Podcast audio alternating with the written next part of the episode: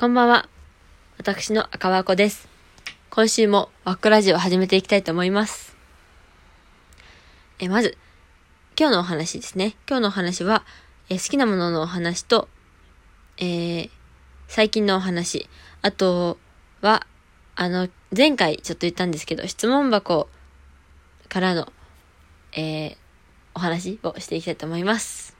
ということで、えーまず好きなもののお話ですね。え好きなものって言うとあれなんですけど、漫画の話です。えっと、私、あのー少年チャンピオンかな？でやっているビースターズという漫画、とても、え好きなんですけども、最近アニメが始まって、もう一回、いや、アニメが始まって漫画を読んで、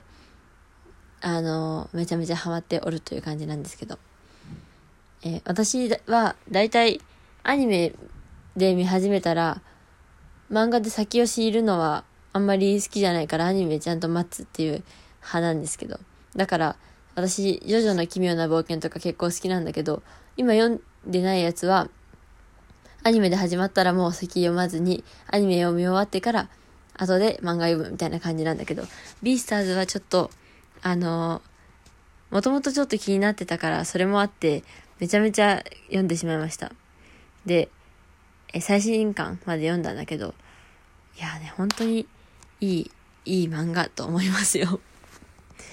あの、あらすじは、もとも、もともとじゃない、あらすじは、肉食獣と草食獣、みんな、動物、人間以外の動物がみんな集まって共生している世界、みんなで生きている世界が舞台になってて、だから本当は肉食は草食を食べるっていう本能があるけど、それをまあ抑えて、草食も肉食もみんな豆とか野菜とか、あのまあ、鳥の無精卵の卵とかは良かった、確か。で、その辺で食事をして過ごしているわけですよ。っていうところで、あの、でも、肉食獣には、あの、草食獣の肉が、を食べたいっていう本能があって、で、それで、ある名門の学校の草食のアルパカかなんかの子が、肉、なんかの肉食獣に食べられてしまったっていうとこから話が始まるんだけど、なんか、あの、全然人間の私たちからじゃ考えられん世界かと思いきや、なんか、ちょっと彷彿とさせる、あの、日本の犯罪とか、あの、えっと、違法な薬とか、そういうのとか、そういう話をしてるわけじゃないんだけど、まあなんか似たようなものを感じて、結構風刺的でもあるし、えっと、だから肉食獣が、主人公はその肉食の人なんだけど、人じゃないね、人、肉食の、えっと、け、獣なんだけど、その、草食を、本当草食の肉を本当は食べたいっていう気持ちと戦っ、その本能と戦うみたいなところが、結構、なぜか全然違う立場なのに共感できてしまったりして面白いのですね。ビースターズです。よかったら。アニメは今2話やってるところで、漫画が14、5、4か、ぐらいまでやってます。あります。のでね、ぜひぜひぜひ読んでみてください。本当に。ちょっとお話ししたいわ。で、アニメもね、なんか、どこまでやるんだろう。この区切りが。楽しみですね。ということです。楽しみなのは私だけかもしれない。はい。で、えーその話が、まあこの辺にしておきますね。いろいろ本当は語りたいけど私はオタクになってしまうので語りません。はい。えっと、まず、それが好きなものの話。次ですね、最近のお話。うーん。最近は、あの、私先週と先々週あたりかなり、なんか、なんか落ち込んでてっていうか、なんか気に病んでて、うんなんか、なんだ、なんだったんだろうと思って。まあ別に気に病んだことがくだらないことだったわけじゃなくて、結構真剣に悩んでたんだけど、なんでこんな塞ぎ込んでたんだろうと思って、ふ、なんか、これからの予定をスケジュール帳に書き込んでたら、あの、その、その週、その2週間、あんまり人と会う予定とかなくてずっと家だったんですね、その仕事以外は。だから、あの、一人の時間が多いと、こう、塞ぎ込んでしまうんだなって、ちょっと怖くなりました。まあ、一人の時間も大事だし、考える時間っていうのも大事にしていきたいけど、まあ、バランスだなと思います。あと、あの、うん、本当になんかなんだろう。だから、今だったらもっとすんなり、今のところの答えが出たり、自分なりに集結できたりするんだけど、まあ、難しかったね。まあ今もそ、ちょっとそれは悩みが終わったわけじゃないけど、まあとにかくそんななんか気に病んでる時期が終わって、いろいろ創作意欲とかも元通りになってきたんですけどね。だけど、だけども悩んでいることがある、最近。それをちょっと話し、話すだけ話して私の気を楽にしたいというのもあるし、皆さんにも考えてほしいなって思ったんですよね。うん。それがね、あの、自分がこうって決めてる価値観ってあるけど、なんか、思ったよりも、こう、社会に出ると、社会に出ると、なんか多様なんだなって思って、同じ、日本の同じ名古屋に住んでる、同じ界隈の仲間とかでも全然考え方違うわけじゃないですか。あの、例えば宗教とかがすごい変わってたら、違う宗教、全く違う宗教とか、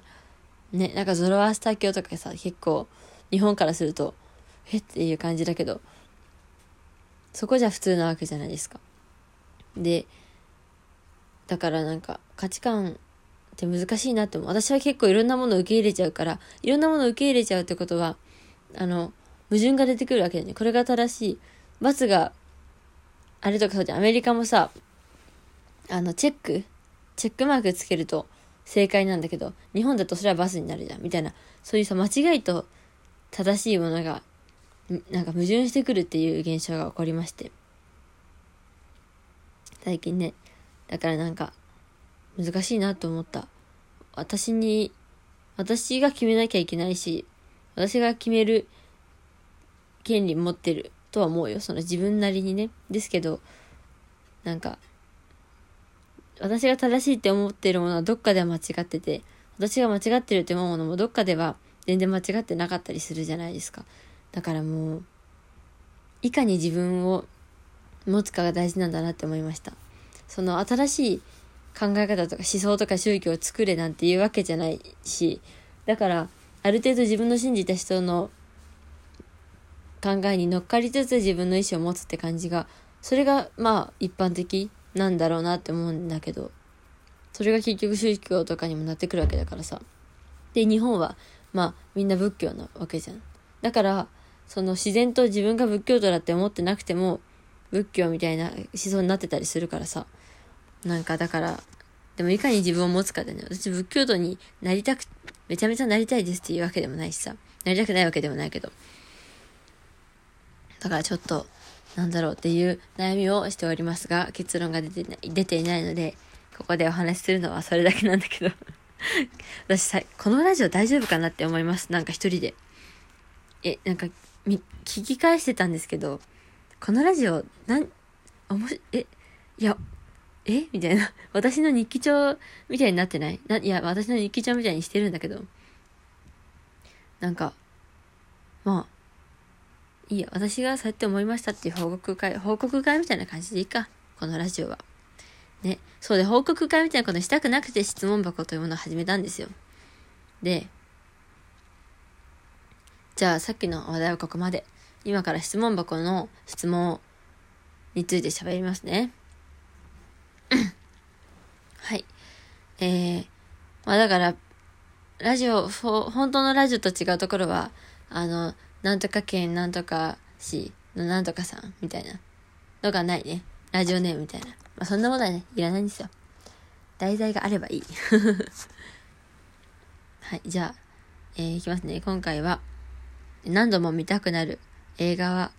ありますかという。まあ、ざっくり言うとこんな感じの質問でした。でね、私これはね、一本だけめちゃめちゃ、めちゃめちゃ一本だけめちゃめちゃあるじゃなくて、一本だけあるんですよ。それがね、あの、まあ、ご存知の方多いと思うんだけど、海の上のピアニストっていう映画ですね。洋画、洋画かな？英題は、レジェンド・オブ・ナインティハンドルト、1900でナインティハンドルトっていうね、英題なんだけど、まあ、だから、その1900、ナインティハンドルトっていう名前のお兄さんの話なんだよ。で、そのお兄さんは、船の中で生まれて、えっと、船の中で生きて、船の中で、その、だから陸を知らないお兄さんとかね。で、なんか客船豪華客船かなんかで、豪華なのかわかんないけど、結構貴族の人とかを、あ、その年代がね、1900、アラウンド1900みたいなぐらいの年代なんだけど。で、1900年に生まれたから確かそんな名前にされた。あの、船の下の方で働かされてる黒人の人が引き取って、その人がつけた名前だった気がするんだけど。で、その人が、その、ナイティハンドレットという人が、あの、めちゃめちゃピアノ、ジャズピアノがすごい上手になってね、その、客船のピアノの音をき、めちゃめちゃ聞いてたから、その船、船にずっと住んどる、住んどるから。で、その、聞聞いてたで、夜になって自分で練習するみたいなことが増えて、めちゃ上手くなってて、みたいな。で、ジャズを、ジャズで有名になるかと思いきや、